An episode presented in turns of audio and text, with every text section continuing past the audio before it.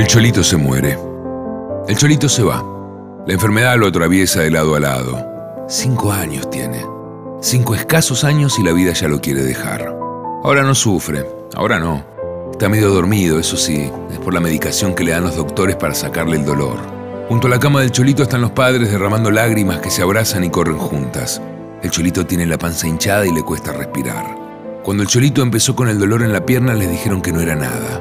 Varios médicos lo miraron. Lo miraron un poco por encima, eso sí. Pero ¿qué puede uno hacer? Si los hospitales están sin recursos y el papá del cholito perdió la seguridad social cuando se quedó sin trabajo. Lo llevaron a un médico privado que solo lo atendió cuando reunieron el dinero para pagar la consulta por adelantado. El médico privado tampoco lo examinó demasiado. Diagnosticó dolores del crecimiento. Eso sí, todo crecimiento va acompañado de dolor. Todos menos justamente el que aludía al facultativo.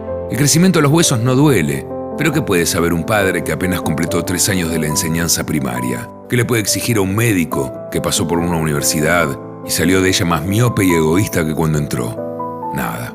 Solo agacha la cabeza y acepta. Aunque el cholo se haya seguido quejando sin poder dormir a la noche, eso sí, ¿no? El tiempo fue pasando y el dolor en aumento, acompañado por hinchazón de una rodilla. Artritis, le dijeron. El huesero del pueblo le quiso acomodar la rodilla, pero se le fracturó el fémur en el intento. Entonces llegó el momento de viajar a la gran ciudad.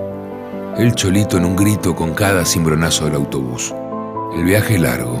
La llegada a Buenos Aires con su multitud anónima hirviendo en la terminal de ómnibus.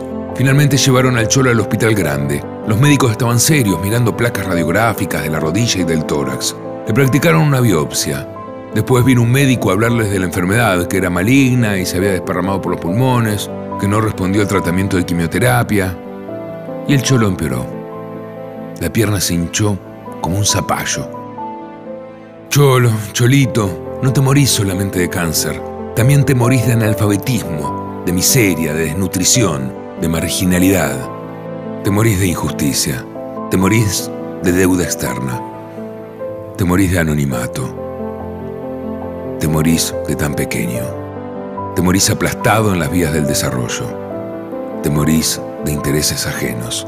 Te morís de extremo sur. Te morís, eso sí. Eso sí. De Pedro Subizarreta. Maldición va a ser un relato